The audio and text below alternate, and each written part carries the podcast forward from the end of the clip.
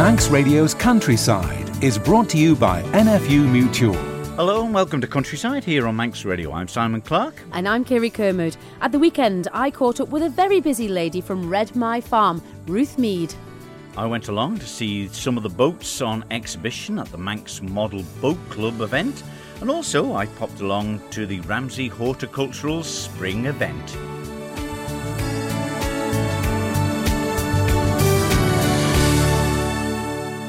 Well, plenty to squeeze in as always on the programme, and of course, with the clocks moving, uh, spring is right there upon us. Some lovely flowers on display around the hedgerows of the Isle of Man, and there was plenty on display at the Ramsey Horticultural Society show held in St Paul's Hall in Ramsey.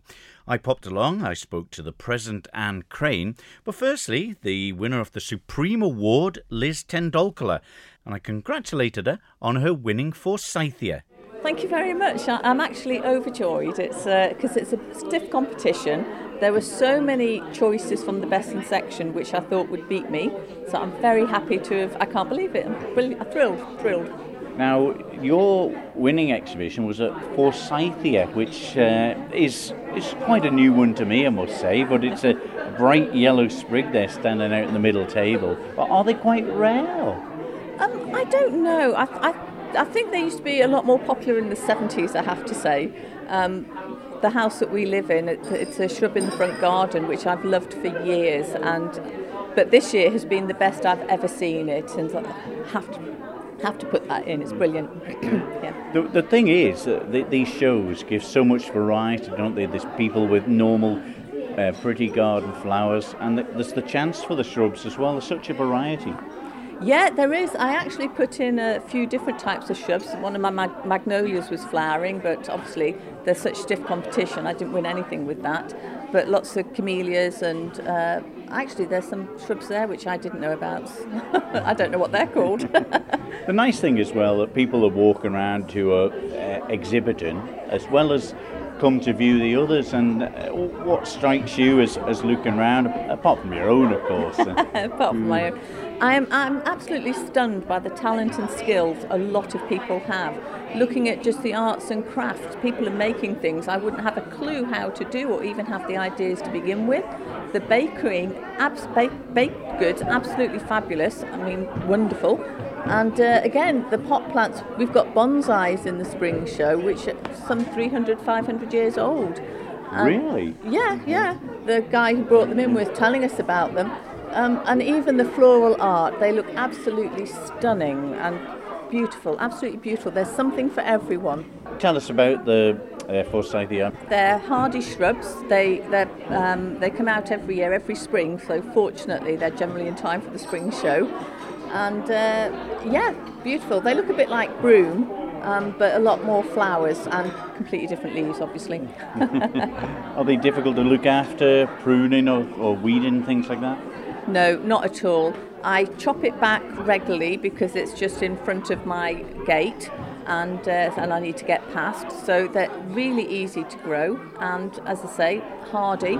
Never had any problem with it. I've hacked it way back and they just grow every year. It's yeah. fabulous, need beautiful. To be, need to be hardy souls to keep the winds out on the Isle of Man, don't they? Definitely, definitely. But but all in all, um, it's it's great to see so many people supporting the show as well and coming in. Uh, no matter what they like, they all like different things, and there's something for everyone. Precisely, there's something for everyone, and the kids section is fabulous as well you know, you know, it's it's wonderful. It's really worth seeing. We're having a summer show later on in the year, and I'll be putting lots of entries in that as well. Well, well done on your uh, Supreme uh, Award Supreme today. Award, yeah, the Keith Caruso Trophy. It's brilliant. Thank you. Well, let's get a chat with the president of the Ramsey Horticultural Society, um, Anne Crane. It looks like it's been a success. Yes, it's been great because we didn't know how it would go really after being absent last year and COVID the year before. So it's been a bit of a revival, and we've been on a wing and a prayer to see whether it would work. But people have come out and supported us, and I think we've got a really good little show going on here today. Well, there's certainly something for everyone, and it's uh, nicely spread out. There's, it's, it's all arranged very nicely, isn't it? People can walk in between the tables and uh, see all the different flowers and plants in the middle. Uh, none of them daring to touch that big cactus over there. one thing for certain. But uh, and on the outside, lots of crafts and something from the younger generation too. Yes, there's um, well, even the children have taken part in the photography classes as well as Lego and paper plate making and or you know drawing, and um, but they've been putting plants in, and it's it's really good. We've got from preschool um, to whenever. And uh, there's something in between for everybody, and I think everyone who's taken part really enjoyed it.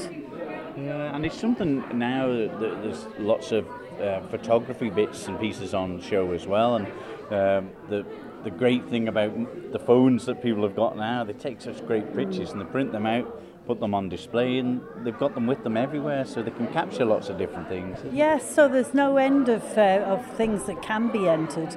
But of course, in these classes, it's really quite funny because the judge's word is final but uh, there are controversial classes like is it a jam or is it a pickle or a chutney or um, and then of course we've got the controversy over the bonnet class always whether there should be fruit in it or not. Yeah.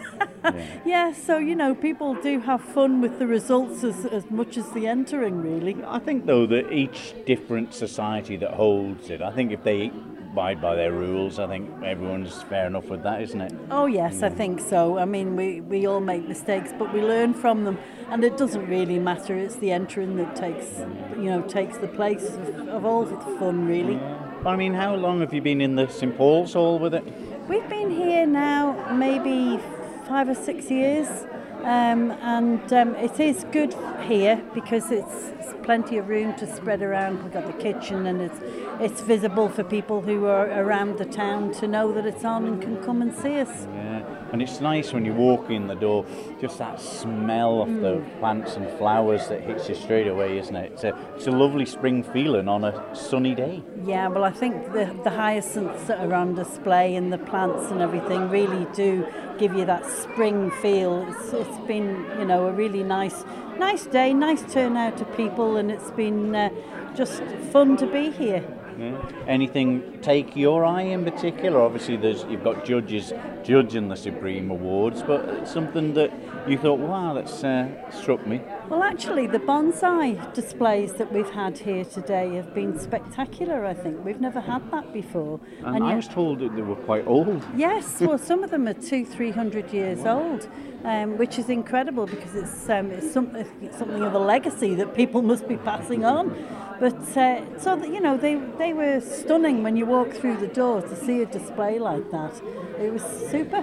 Yeah, but it's not the end of it for you. You've got another show coming up. We have. We got another show in September, and um, we were unsure about getting this off the ground uh, for this spring. We were a bit late in the day doing it, but we got plenty of time to plan for September. So we'll try and get the schedule out early and hope that we'll get plenty of entries. Well, it's been a, a great display today. Well done to you and your team. Thank you very much.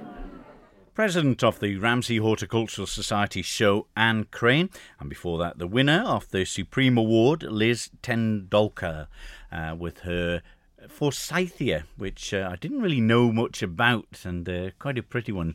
I'll uh, stick a photograph up on the Facebook page to go with it, Kirree. But it's it's great to go in there. Lovely atmosphere and plenty of room all sorts of different plants and, and the age of some of them bonsais, Kirree, hundreds of years old. Nearly as old as you. but absolutely wonderful, isn't it? That spring colour all in one hall. It just gives you such a lovely warm feeling as we roll into spring and summer's not far away. But the forsythia, that bright yellow, it's just great, isn't it? It yeah. stands out. Oh, yeah. Still got the smell in me nostrils now of it. Makes a change from farm. it does indeed. We're talking about farms, uh, one who's not that long been into farming, I wouldn't have thought. That's right, uh, Ruth Mead and Stuart there out at Kirkmichael farming away at Red Mie and um, great throwing their gates open to the general public. I caught up with Ruth to see how Red Mie got established and how she digs in on tough days. So last week we brought all the pregnant ewes in, gave them a quick health check before they went in. Um, so they're now all in the maternity ward in the barn uh, ladies in waiting. and with that said, Ruth, now your background isn't necessarily sheep. No, not at all. So I worked in the finance sector as an accountant originally. Um, my parents were nurses, so there's no farming in my background. Um, Stuart, he came from Manchester, having worked in um, aviation, uh, doing Wow. the so you couldn't be further away from farming then, really. Not at all. So when I met Stuart, I said, I love farming. I will always farm. You can join me, you can not farm. It's up to you, but just know that I this is what I want to do and you have to take on all that comes with it. So with that said, Ruth, how did you actually get started? So I started with four hens for a few eggs, and I bought six Loaghtan.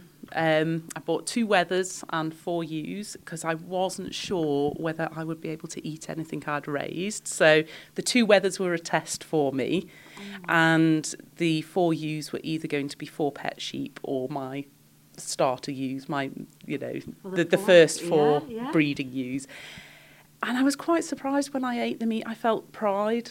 Um, I felt really good that I'd raised this animal and I made sure it had a really good life and everything had been done right. And then we honoured it by making sure we didn't waste anything. So we ate all of the, all of the cuts, you know, bit by not all at once, bit by bit, and and we, we just learnt about all the different parts of the animal. I had no idea what a fully butchered sheep looked like when the first one came back, and I remember just looking at it in amazement, like, wow. Unbelievable, isn't it? It's- and it has gone from strength to strength. Because I do believe you've got a few more than four now. yeah. So, so we have overall, including um, sort of the ewe shearlings and the wethers, we have about 100 at any time at the moment of all pedigree Loaghtan. Um, we do have a couple of exceptions. Uh, we had, they're known for being athletic, and we had a sheep at some point last year, or the year before, jumped out, had a hot date with a ram, came back, and we had a white lamb born. And we know that our ram is not the daddy.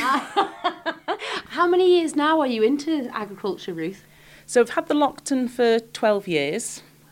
Um, and I've had chickens for about 15 and it started the poultry side started as a business in 2012 and then Red Mie started in 2019 um, as the farm was evolving pet poultry name didn't really make much sense to selling Loaghtan so so we, we kind of thought and it's actually Red Mie and that's good thing in Manx Oh, so lovely. it's it's a really nice name that And that said, you're not Manx yourself.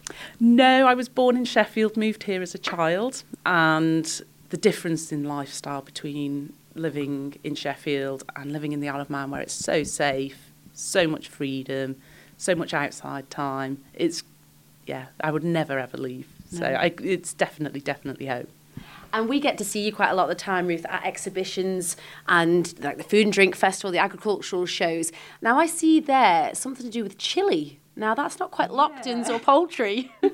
So I met Stuart um, six years ago, and he he moved over. We're married now, um, and he had an idea, and I was sceptical. I have to be honest. He said, "I think we should grow some chilies," and I agreed to a portion of the polytunnel being dedicated to chilies. Um, he lived a lot of the time down the south of England, London area, and in Bedfordshire, chili farms are a massive thing. And he'd visited a few for chili festivals and hot sauces and different chilies. And I, I did think the chilies were kind of red and green and hot and not hot. But um, this year he's growing 50 varieties. Um, wow, you So- wouldn't even think there'd be that many. Goodness, no, and, and that's just scratching the surface. So, and they're from really, really mild to super hot, and, and actually the flavours are all so different. So yeah, so he's just come along with that idea, and it's going really, really well. We opened a little bit for Pick Your Own last year for a short window in the autumn when the chilies are at the best. So we're going to do more of that because that went down really well because people loved coming and just seeing all the different shapes, the different colours, and Yeah, Um, that's fantastic. yeah. But that said, Ruth, you do open quite a lot. You, you have your lamb lives, you have the open days through the summer. Yeah, how do you embrace all of that and obviously fit it in the weekly diary? so, so lambing, we we do open quite a lot over lambing. It's the most popular time, um, so we open all we can. Over the summer, we do have to limit the days. It's easy to think, well, there's seven days in the week that we could open, but we have to ring fence a certain amount of time for actually farming. yes, this is it. There's a lot of maintenance and yeah. so the, you've got the weeding, you've got the harvesting, you've got the marketing, you've got the admin. I mean, the admin is something that you you kind of forget has to happen, and you do kind of push it back because it's it's not the most fun part. No, this is it. I don't think any of us that like the outdoors really like the administration side. But that's it. There's so much to do with farming now. You know, there's lots of great schemes to be involved with the agri-environmental, but all of the the welfare stuff as well is so important to make sure that all of our records are re- retained and the worming and medications all kept safe. Yeah, so you so you have to know what you've done, and it's easy to think, oh, I'll definitely remember that, but you never do. No. So record everything, write everything down. We have a big diary, and you know sometimes on a busy day we'll sit down at lunchtime and scribble in the big diary just so that we've got everything we need when we get home later. But yeah, the the opening to the visitors is something that brings us a load of joy, loads of joy. I mean, um, there's there's people that have never. I mean, Stuart was one when he first moved over. He'd never held a baby lamb. He'd never seen a lamb. Absolutely You know, he says I've it? seen them on the train in fields as I'm going past, but he's never been up close. So Oh, blimey. Yeah. So it's a learning curve for both of you, Yeah. really. All of it, you know, 12, 15 years. It isn't a huge amount of time. No. But how have you developed the routes to market, Ruth? Obviously, you've got the Loaghtans of poultry. You know, is it been difficult? yeah, it's it's hard to find a consistent approach. Um, it comes down to like you know the demands on our time because sometimes there's so many unforeseen things happen in a day, as you'll know. Yeah, you can, you can lose you can lose a day really easily. so you can have a plan for the week and then you can suddenly find that you're three days in and you're nowhere near. So for us, trying to develop some more consistent routes, um, we've got some stockists now of the hot sauces and the hot honey. Um, so we've got Woodbourne Deli and mostly Manx in Douglas. We've got Cranky's Coffee in Peel. We've got Lee Mayers in Kirkmichael.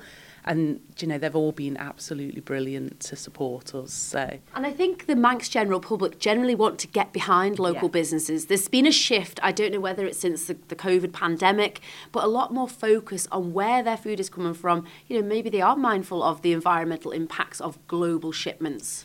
yeah, so we have, we grow all our own chilies for our own sauces. We don't buy any chilies for our products. Um, they're all grown by us. Um, we grow to organic principles as well, which is super important. So we don't use any chemicals or artificial fertilizers. The chickens provide us with everything, and the sheep. so, so we, we're trying to create like our own little whole Yeah. supply chain. So, um, and then if we do need to bring things in, if we can buy it on the Isle of Man, we always, always will. We only ever use Manx honey. We've got a great guy, Matthew, down in Peel. He's got bees on the Poortown Road, so we know exactly where the honey's come from. And obviously on Facebook nowadays, social media, it's a great place for people to catch up. I'm assuming that's where you'll have all of your course dates and, and how to reach your Ruth. Yeah, so uh, the Red Mie page has a link to our ticketing site. Uh, you see, any events that we do will be on there. Um, and then we also have a little shop um, through SumUp, which it's it's a very very basic. Building a website is on our list of things to do. We've had conversations, and the guys are waiting on us, providing them with some photos and things, which we You just overlook because you're so busy Yeah. feeding the animals a lot of the time, aren't we you? will we will do that soon. So yeah, so we're looking to get more slick, and this just comes back to the you know the pressures on trying to be everything Yeah. as a very small team, um, and we've grown it quite organically. So you know, we can't just throw a ton of money at everything. Um, we've just not got that to do. So we have to do it bit by bit by bit. There we are. That was Ruth Mead from Red Mie Farm and Pet Poultry.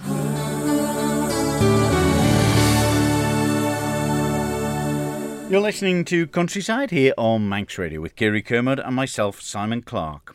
Well, there's all sorts of model aircrafts get flown around various parts of the island. Uh, there's airfix models when people were kids, but there's model boats as well. And I popped along to the Manx Model Boat Club exhibition at the courthouse in Ramsey. I spoke to Kim Holland, one of the long-time members of the club. Well, firstly, the youngster, 11-year-old Sam Long, and he was displaying his lovely lit-up model pilot boat. I asked him first what was the purpose of pilot boats um, people step off those steps onto a ship. Yeah. Or does it take people from the big boats to the shore, does it? Yep. Yeah. And uh, where did you get this boat? How long have you had this one? Since Christmas. Right. And did you have to build it or was it like this ready? I had to build it. Really? How long did that take? Um, about nine or ten weeks. Right. And uh, do, have you? Does it go in the water as well? This one. Yeah, it goes in the water. Yeah. Is it fast? I think so. Right. And uh, what what are the controls do that you've got in your hand?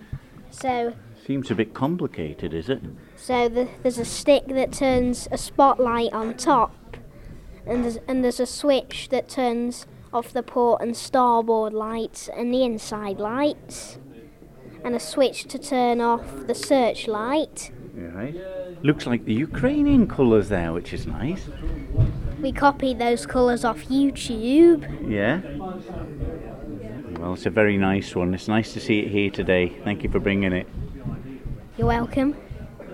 Well, Kim Holland from the Manx Model Boat Club. Uh, it's a fine exhibition on display today at the Courthouse in Ramsey.